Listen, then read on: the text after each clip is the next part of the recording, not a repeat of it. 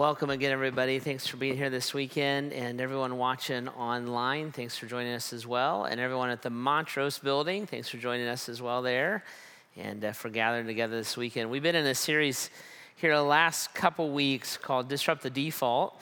And it's based off of this idea that we all have these defaults in life, right? So there's things that we think are normal, that are natural. Uh, they came from our families and our homes and our opinions, and they just become kind of the way that we think and the way that we act and kind of the decision grid that we would work through. We don't think much about it. Uh, we just kind of go back to that again and again, and it becomes the basis off of which uh, we kind of live life and deliver life. Jesus is a disruptor. And so, if you're going to be a follower of Jesus and you're going to connect with Jesus, then you're going to have to allow his truth to disrupt you. And you're going to have to allow him to kind of undo some of the things that you would think of as normal and natural in life and the things that you've picked up and even relied on over the years. So, we've been talking about that last couple weeks uh, out online on the app. You can watch those, listen to those kind of be up to speed on that conversation if you want to. Uh, this weekend, I want to move us forward a little bit, and I want to give us kind of a, a, practical conversation that has profound impact on our life, all right? So, a practical conversation that has a profound impact on our life. So, we've been hanging out in Matthew chapter 5. In Matthew chapter 5, Jesus is having a conversation uh, with a bunch of folks who call it the Sermon on the Mount.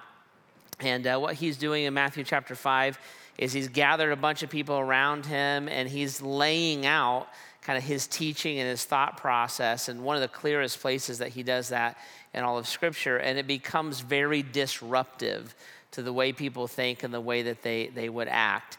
And so we started talking about this a lot last weekend, and I want to dig into it and go a little bit further with it this weekend. So last week in Matthew chapter 5, uh, we looked and said, that, that we, uh, uh, we looked at kind of Jesus' opening statement of these, uh, of these defaults. And he says this in verse 3 He said, God blesses those who are poor and realize their need for him, for the kingdom of God is there. And we said that this poverty is not really a financial poverty, it's a spiritual poverty. That when I realize my need for God, that disruption starts to happen in my life and it changes my life and causes me to approach life in a completely different way. Now, he goes on then for verse 3, and he says this. He starts to blow these things up. He said, God blesses those who mourn, for they will be comforted. God blesses those who are humble, for they'll inherit the whole earth.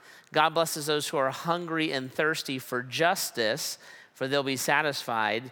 And God blesses those who are merciful, for they will be shown mercy. All right, so these four verses those who mourn, those who are humble, those who hunger for justice, and those who are merciful. So, what I want to walk you through this weekend is this. Like I said, it's a practical conversation, has a profound impact.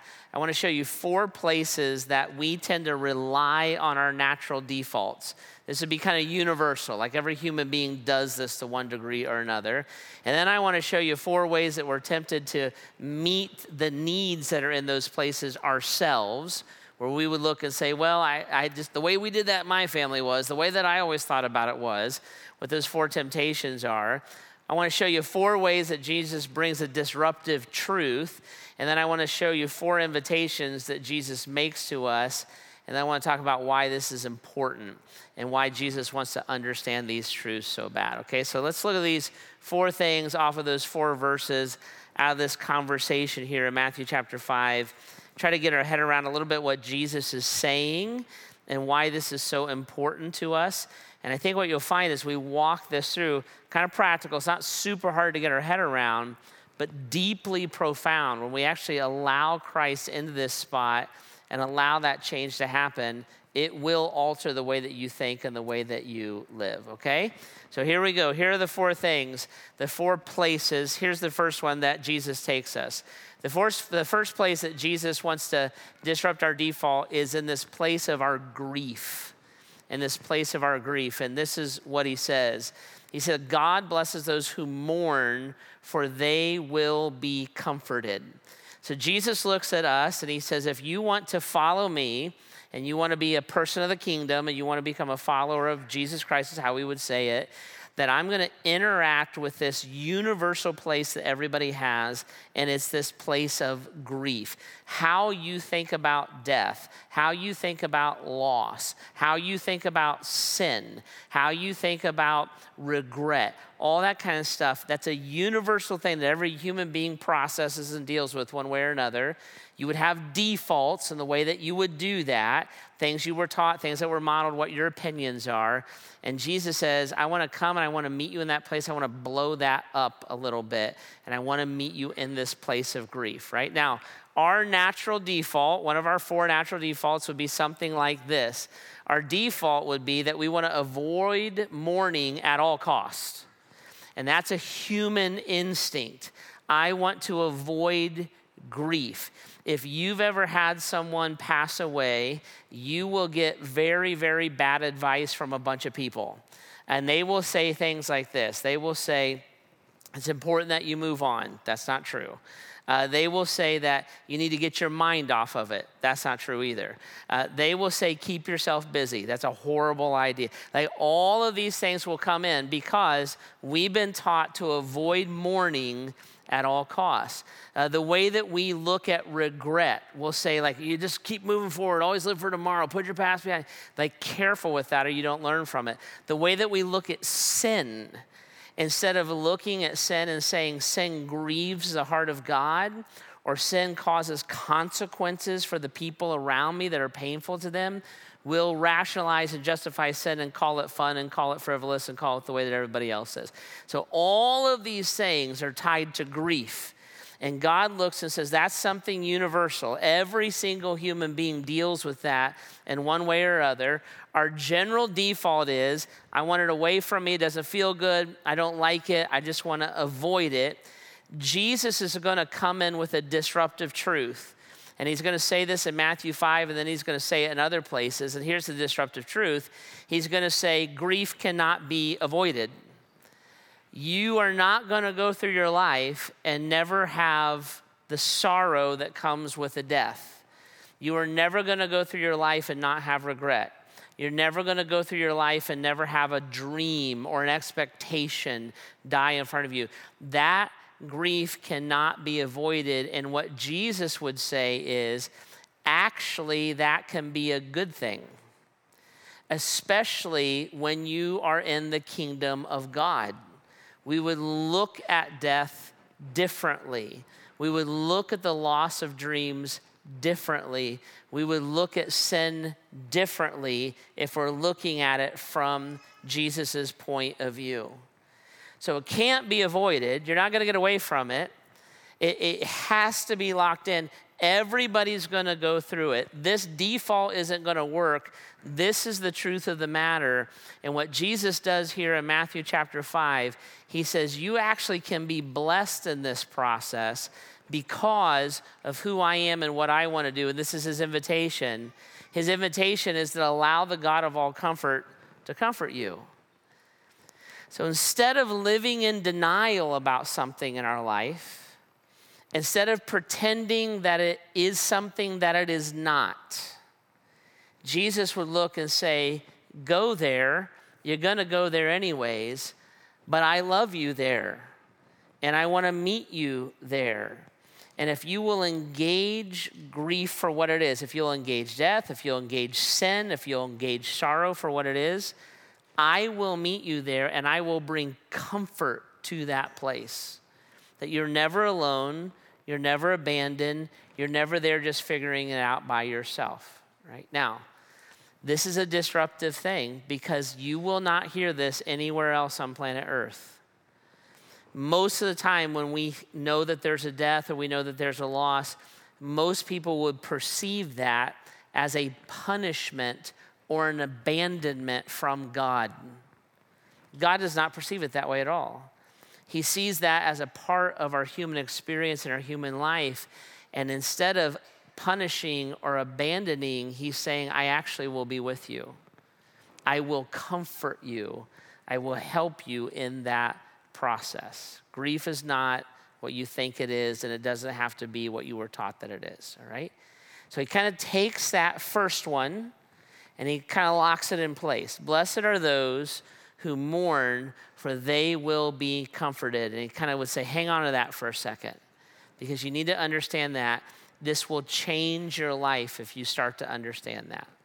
Now he moves on then to the second spot. And the second spot that he's going to disrupt here on the Sermon on the Mount is this idea of our self sufficiency. So he's going to disrupt our ideas of grief. He's going to change those. Like, what, there's this whole other option, way to go with it. And then he's going to come in next and he's going to start to disrupt our sense of self sufficiency. And he does it by saying this He says, Blessed are those who are humble, for they will inherit the earth. Blessed are those who are humble, for they will inherit the earth. And that's a disruption of our self sufficiency. Why? Because the natural human default or instinct is always going to be pride or self prioritization. So nobody is ever going to look at us in our culture, in our world, and say, you know what? If you want to get ahead in corporate America, what you need to do is be humble. And you know what? If you want to if you want to make it in the world, what you need to do is make yourself unknown. You know what?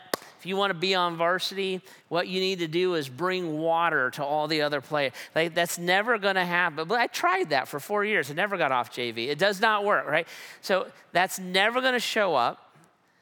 And this sense of self prioritization is a sense that every human being would struggle with. It's not just you, it's not just me, it's every human being. Where we would look and say, I am the center of my life and I am the center of my thinking, right? And that's true of all of us. That's how I woke up today. Jeffy loves him some Jeff. I think I'm great, right? So I woke up today and I had my schedule and my agenda and what I needed to get done, what I needed to get out of the way so that I could get to it. Heidi's out of town, so I had to feed the dogs, I had to feed the ducks, don't ask. We have ducks. Like it's right. I had to do all those things, and the whole time I'm doing it, I'm like, this is ridiculous. This is so inconvenient. I never even wanted ducks, and now I have to take care of them. I had to get that out of my way so that I can go do what I want to go do. And you might look at me and say, Jeff, you're a jerk, and I would look at you and say, well, you're a bigger one, because we all think that way. It is universal. It's a part of our humanity. And nobody will tell us that there's a better way to live or to achieve what we want. It's our default to operate in pride or to operate out of self prioritization. Jesus comes in and says, actually, actually, God blesses those who are humble. He blesses those who are humble, and that is the path forward to inheriting the earth. In fact, if you go deeper in Scripture, what you find out is that God would view that mindset exactly the opposite of the way that we would instinctually view it. Later on the Bible, God says this in James chapter 4. He says, and God gives grace generously. As the scripture says, God opposes the proud and gives grace to the humble. This word oppose is a really, really fascinating word when you look it up and kind of research it in the Bible a little bit. What it means is that God actively opposes. That when I live in pride and I live in self prioritization, not only am I not aligned with where God would want me to go, but God would actually be stepping in my way. He actively opposes the proud and he actively gives grace to the humble. Our default would say the exact opposite. Jesus is speaking into it. He's like, actually, guys, uh, I, I hate to break this to you, but it's the actual opposite of what you would think or how you would function. And he comes in with this disruptive truth. And here's the disruptive truth the disruptive truth is that the instinct of pride cannot be erased, but it can be rejected. So God isn't going to look at you and say, I can't believe you had a prideful thought. I Can't believe you thought of yourself. I can't believe that you were grumpy about feeding the ducks. I can't believe that it, he's not going to look at us because temptation is not a sin and God isn't criticizing and wagging his finger.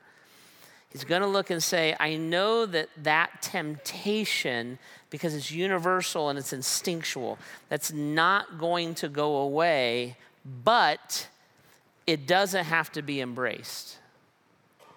You can reject that. And you can do that by following me and by my power in your life. And Jesus' invitation is that he'll empower us to choose humility. You have this instinct, I'm telling you, that instinct to be prideful is never going to line you up with God. That instinct to be self righteous is never going to line you up with God. That instinct to act for yourself above all others is never going to line you up with my heart. I know you struggle with it, I know you love it, but you can overcome it because I will be with you. I bless those who are humble. I wrote this in the notes humility is not a state of mind, it's an act of the will. So, humility is not me walking around saying, Oh, I'm so humble. Oh, I'm so lowly. Oh, I'm so that that's actually would be some form of self righteousness if you thought that about yourself. Humility is not a state of mind, it's an act of the will. I make a choice, and it's a choice that cuts against my nature, it cuts against my default. And Jesus comes in here in the Sermon on the Mount, and he's like, hey, I'm kind of letting you know. You want to conquer the world, Everybody tells you to do that in your own power, your own strength, your own truth, your own knowledge. I'm telling you, it's never going to work. I will bless those. I'll oppose that. I will bless those, right, who are humble. And I will give you what you're looking for in your heart, right? So, the second space, this first space, Jesus comes in. He's like, guys, I, to follow me and to really know me, to really understand me, get your head around me, we got to blow up your understanding of like mourning and what that is. And, and we're gonna, but I'm going to be with you. You're not going to avoid it, but I'm going to be with you. I'll comfort you in that. And we got to blow up your sense of like achievement and what a win is. It's, it's not going to come from self prioritization. It's going to come from, from, from humility and laying that down in front of us, right? And I, I'll take you where you need to go with that. I'll help you make that decision. Then he comes in this third area and he says this this third area that he wants to disrupt is our need for justice. He wants to disrupt our need for justice because it's universal. Everyone on planet Earth has a need for justice. And this is what he says about it. He says, God blesses those who hunger and thirst for justice, for they will be satisfied. God blesses those who hunger and thirst for justice, for they will be satisfied. So, this need for justice, God says, I got you, I understand it.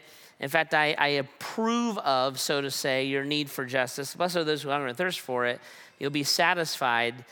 But in order for you to be satisfied, we have to change your understanding of justice right?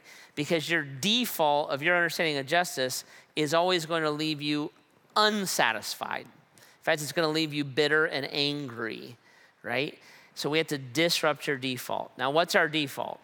The human default for justice is this idea that justice equals fairness.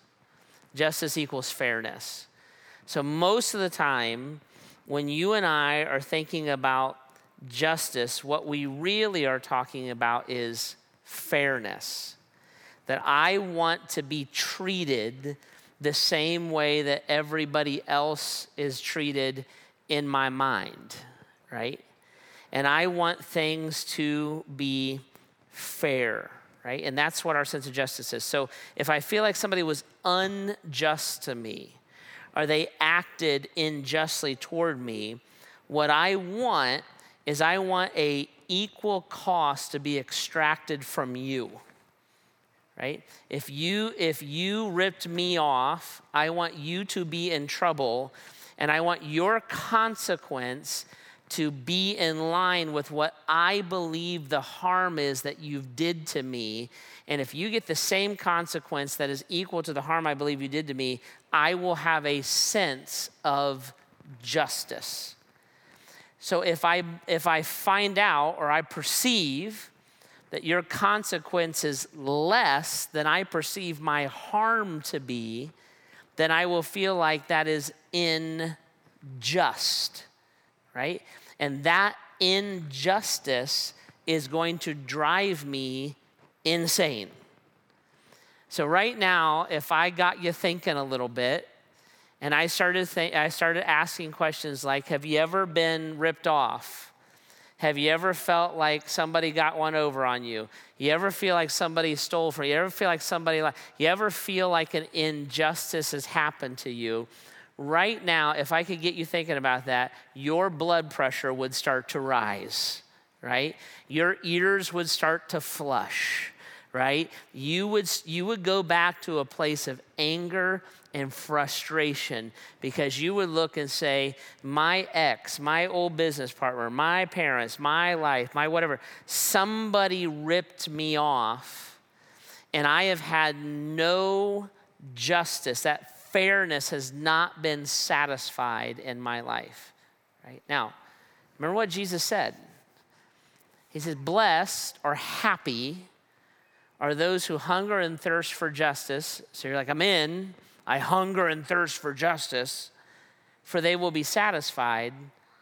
I don't feel satisfied. So Jesus is disrupting something because that math doesn't work, right? So, what justice is he talking about, right? What's he talking about? My default is fairness Jesus' disruptive truth is this ready? It's interesting. His disruptive truth is that he is just. I want fairness. Jesus is like, uh, I'll give you me. Well, I want fairness. I know what you want. Your definition will not satisfy, but I'll give you me and I can satisfy that hunger and thirst for justice. Why? Because I, God, am just. Bible says this Deuteronomy 32, describing God, he is the rock, his deeds are perfect. Everything he does is just and fair. He is a faithful God who does no wrong. How just and upright he is. But I want you to see this. He is that. He is that. He's not used by us for that. He is that. Everything He does, He is faithful. He is justice. So only in Christ will our justice ever be satisfied? Now, this, I, I'm kind of leaning into this for a second because this is a big, big deal where God's looking at us and he's saying so far, if he was here, he might say, Guys, I want you to start adding some things together. I want and need to disrupt your sense of, of mourning because you're grieving or you're mourning and I want you to know that in my kingdom, as you realize your need for me in my kingdom, my sense of mourning is different than yours. I would define a win differently than you would define a win. Let's start there. And I want you to understand that it's going it's my win is going to play out. What you perceive as a death, I might perceive as life. What you perceive as a loss, I might perceive as a gain. And if you don't allow that default to be disrupted, you'll never be able to do that math in your heart. And it's really, really important math. I, want you to understand that, right? I want you to take that idea then, and I want you to start to redefine a win. And I want to add to that this idea of redefining your self sufficiency because you believe that, that if you lose your life, if this dream is gone, if I lose control, that I lose, like your whole sense of grief is different than mine, you will start to act in pride because I must. I have to prioritize myself so that I do not have these losses.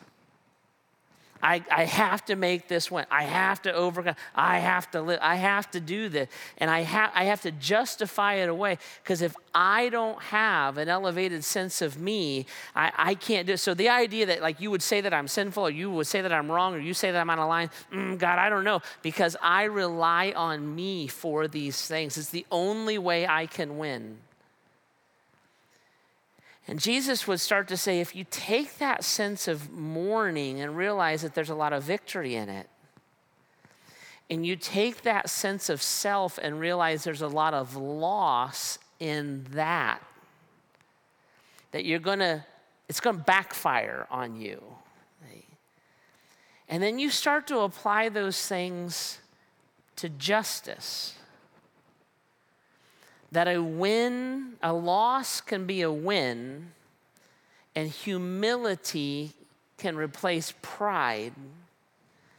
And when you start to look at relationships and things in your life that have kind of gone sideways, and your sense of justice, which is fired up and driving you crazy, and you're full of bitterness because the dream died and you got messed over in the process that hunger and thirst will be satisfied, but it cannot be satisfied by you or through you. All that can come by you and through you is bitterness and rage and slander and malice and all of that. Just you get more bitter over time. You get more angry over time you get more prideful over time. The sense of loss increases and increases over time. And Jesus would look and say, if we could disrupt this and disrupt this, we're going to disrupt this. And I'm telling you that you can be satisfied in that. But the justice that you hunger and thirst for, the justice that you want so bad, is my justice, not yours. I will satisfy it because I am just, right? And the invitation that comes out of this from Jesus is this I'm inviting you to release the burden of justice to me. I'm inviting you to release the burden of justice to me. God says this in Romans, it's fascinating. Dear friends, never take revenge. Leave that to the righteous anger of God, who is just. Leave it to God. For the scripture says, I will take revenge, I will pay them back, says the Lord. I want you to see this. Ready? This is, simple stuff, it's just super profound as I allow Christ to disrupt my wins and losses, my sense of mourning, what's dead, what's alive, and I allow Christ to disrupt my sense of self, I don't, I don't have to win. I don't have to achieve. I don't have to get mine. I don't have, I don't have to live that way. What Jesus will begin to do as he changes my wins and losses and he changes my perception of self what he'll begin to do is he'll change my sense of justice and the burden and the anger and the resentment of injustice will start to, sh- to shed off of me. Would you rather your enemy face you or face God? Would you rather your enemy deal with the consequences of what you got to say online? Or the consequences of when they stand before a holy, righteous God in judgment. Jesus is looking and saying, I get that you hunger and thirst for this. I understand how you feel. I'm telling you, your path is never going to satisfy you, it's actually going to destroy you. And I'm inviting you to release that sense of injustice to me. As you let go of that grief in a different way, as you view yourself in a different way, you'll start to think about justice in a different way, right? And you'll start to long for my justice as the defining factor in your life. And I will do it because that's who I am. It's my nature. I am just. And that's three. Here's the fourth one. Ready? As my sense of winning, my sense of grief changes, that in the kingdom, a loss can be a win, a death can be life. And as my sense of self changes, humility is the path to inheritance, not self prioritization the burden of injustice now moves away from me. So I can let go of the anger I have toward my dad, and I can let go of the anger I have toward my friend and my ex and my boss and the jerk and my who. I can start to shed that from me. And then the fourth space that Jesus is going to speak into is really, really fascinating. Ready? Here's the fourth one. The fourth space he speaks into, he wants to disrupt, is in our need for mercy. Isn't it fascinating? The path he's taken? He's like, change this, change this. It'll alleviate this. Now let's talk about your need for mercy. And this is the way he says it Blessed are those who are merciful, for they will be shown mercy. Blessed are those who are merciful, for they will be shown mercy. Ready? Here's our default. The default is this I crave mercy for me, I hoard mercy from you. That is, that is the every human being. If you are breathing right now, that's true of you. I crave mercy for me. I hoard mercy from you. I want you to be merciful. You gotta understand, you gotta understand, you gotta understand my childhood, you gotta understand my wounds, you gotta understand my intention, you gotta understand my perspective, you gotta know, you know, you gotta, you, you gotta, you gotta know me to understand me. I crave mercy from me, and you're a jerk and I hoard mercy from you. That's our natural human default. Everybody struggles with it, right? Here's the disruptive truth that Jesus is speaking into this. Ready? Jesus is rich in mercy for all. Jesus is rich in mercy for all. Ready? Now, here's the invitation. He invites us to receive mercy in order to show mercy. He invites us to receive mercy in order to show mercy. Now, ready? Let's put this together because this is a big, big, big, big deal. Here it is. I lose my sense of a win and a loss. And the kingdom, the way that I mourn is differently because death equals life, loss equals gain, trials equals joy. Like all that kind of stuff plays out in the kingdom. It's totally different. I start to get the sense of myself disrupted. I got to get ahead, my truth, my way, my win. My it starts to get disruptive. Oh man, I can operate in humility, and I'm always going to be tempted by pride, but God can help me to reject it, and I can walk in humility. That's actually my path to inheritance in the kingdom of God, and I start to realize my need for that. And then this whole sense of justice, I'm so mad, I can't believe what a jerk, right? And I'm turning that over because my justice will never be satisfied, but God is just and He will satisfy that need. Vengeance is His. He's going to do it, He's going to handle it. He doesn't forget things, it doesn't slip His mind. And as my sense of win loss is disrupted, and as my sense of self is disrupted, and as my sense of justice is disrupted, all of a sudden my default of I want mercy, but I hoard it. And this default that Jesus, Jesus is rich in mercy for everybody. For me and for my enemy. Can't, you like fry him or make him go bald or something? No, because I, I didn't fry you and I didn't make you go bald. It's just a genetic thing. Well, can't you, can't you, they messed me over. Can't you mess them over? No. because I didn't, you are equally as guilty in your sin. Do you want me to remove my mercy from your life? Do you, you want me to hold you fully accountable and responsible for everything you've ever done? Do you want me to? Is, I, you don't want me to interact with you that way. And if you allow your sense of loss to be disrupted,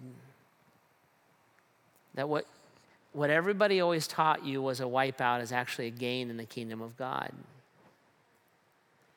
And your sense of pride, that you got to win at all costs. You don't have to win at all costs. I won. You're good. Trust me. And all of that built up anger and rage in the system and my dad and my mom and I got you. And all that mercy is poured out onto your life.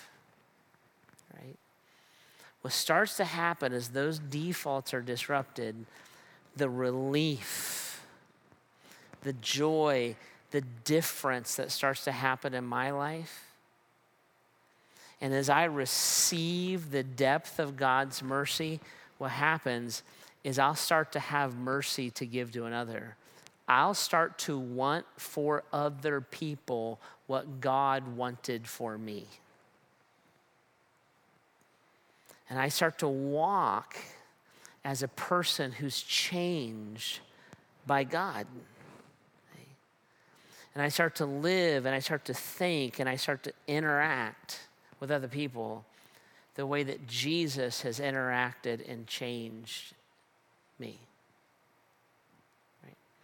Now, why does God want us to know this stuff? I told you it's, it's, it's not rocket science, it's very practical, unbelievably profound. Why does He want us to know this? A loving God is teaching loving truths to people that he loves. So, why would God it? Because these are not correct. That's not the tone of what Jesus is saying. He's not like, let me tell you what your problem is. You're full of pride. That, that's not what he's doing. He's looking at you. It's more like, do you, don't you want something different?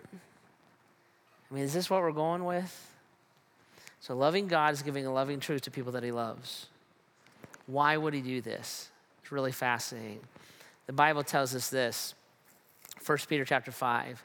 It says, the same way, you who are older must accept the authority of, of the elders, and all of you dress yourself in humility as you relate to one another, for God opposes the proud but gives grace to the humble. There's that statement again, another part of the Bible. Right? This is what God wants. Ready? It goes on. So, humble yourself under the mighty power of God, and at the right time, he will lift you up in honor. So allow yourself to be disrupted. You've heard this truth, and it's hard to download this, but don't be all stubborn about it. God opposes the proud, gives grace to the humble. So, what do I do with this truth? Well, I receive the disruption, right? So, I humble myself under the mighty power of God. the right time, He will lift me up. Why or am I going through this process? Why is God leading me through this? Ready? It's awesome. Here it is. Give all your worries and carry to God, for he cares for you. That's all the same statement. Humble yourself. Don't be prideful. God opposes it. Humble yourself under God's mighty hand, his truth, his disruptive truth. Why? Well, because he cares about you. Because these defaults bring with them worries and cares. That's all they bring with them. They don't bring life, they don't, they don't bring joy, they don't bring help, they only bring worries and cares. And Jesus looks at us, he's like, it doesn't have to be that way. It doesn't have to be that way at all. We can change all of this if you allow me to disrupt this and follow me. Your grief your grief will only overwhelm you. Grief has no positive benefit outside of grief being turned to joy because death is final unless you're a follower of Jesus. And then death is life. What is mortal is swallowed up by life, the Bible says. Loss is final. Unless you're a follower of Jesus, because the Bible says all things work together for the good of those who love Christ. Trials are final, they're horrible. Actually, James says you should like count them as joy because actually a lot of a lot of positive things can happen if you allow Christ to disrupt you in that process. It totally turns around if I engage that truth. And why would God give us that truth? Because He cares for you. He doesn't want you to carry that. He don't want, doesn't want you to be stuck in that. But I have to humble myself and receive the truth. Pride will destroy you and distance you from God and from people. Pride will never accomplish anything for you ever. And Jesus is like, well, what if we lived in, what if we lived in humility? You inherit the earth. It's actually the way to win. I want to relieve you of that performance and relieve you of that pressure that you have to somehow outdo somebody else. I want to relieve you of that. I care for you.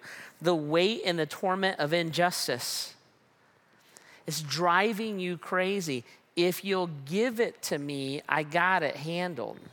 See? But you have to allow me to disrupt that the confusion of mercy and accountability.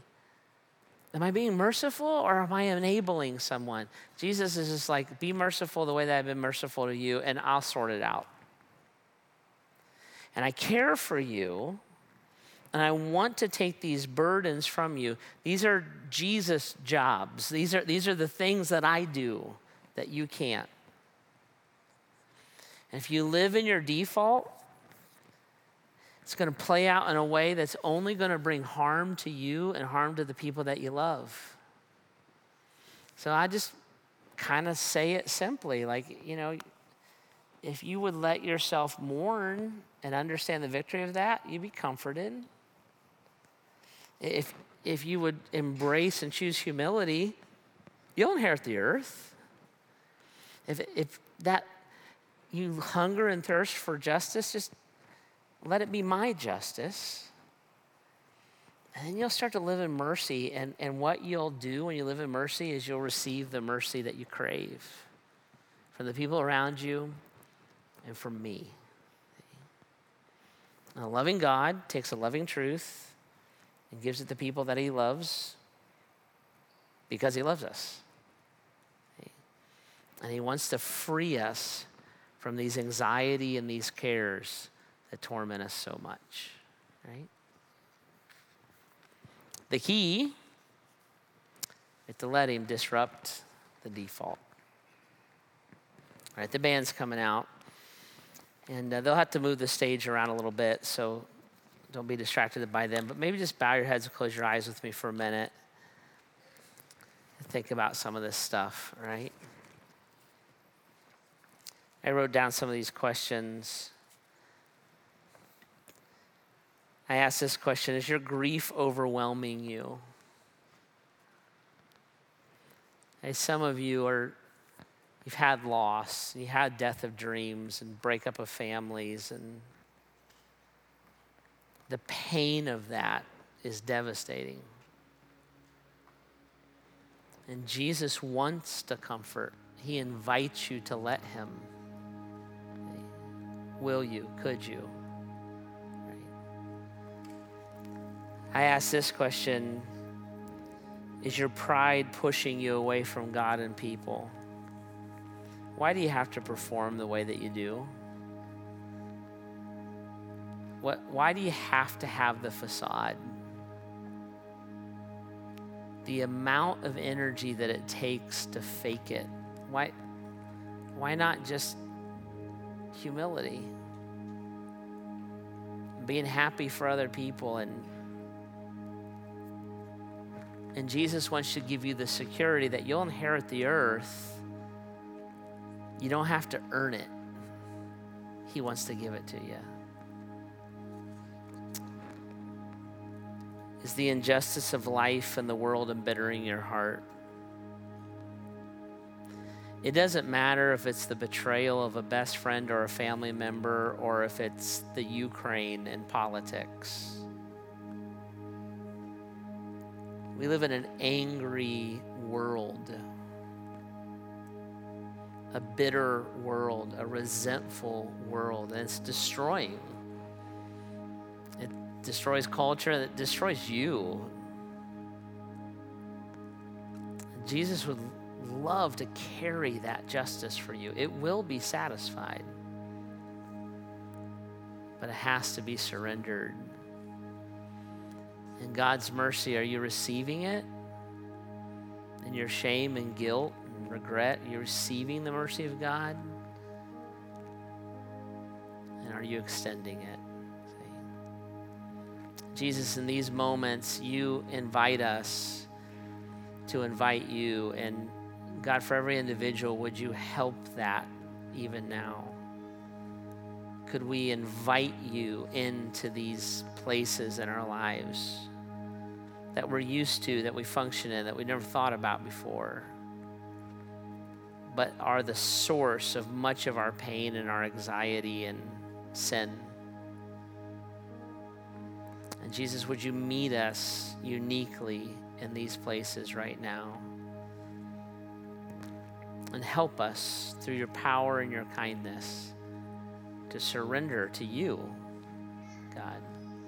Our heart, our soul, our self, our pain, our frustrations. Would you love us in those ways even now?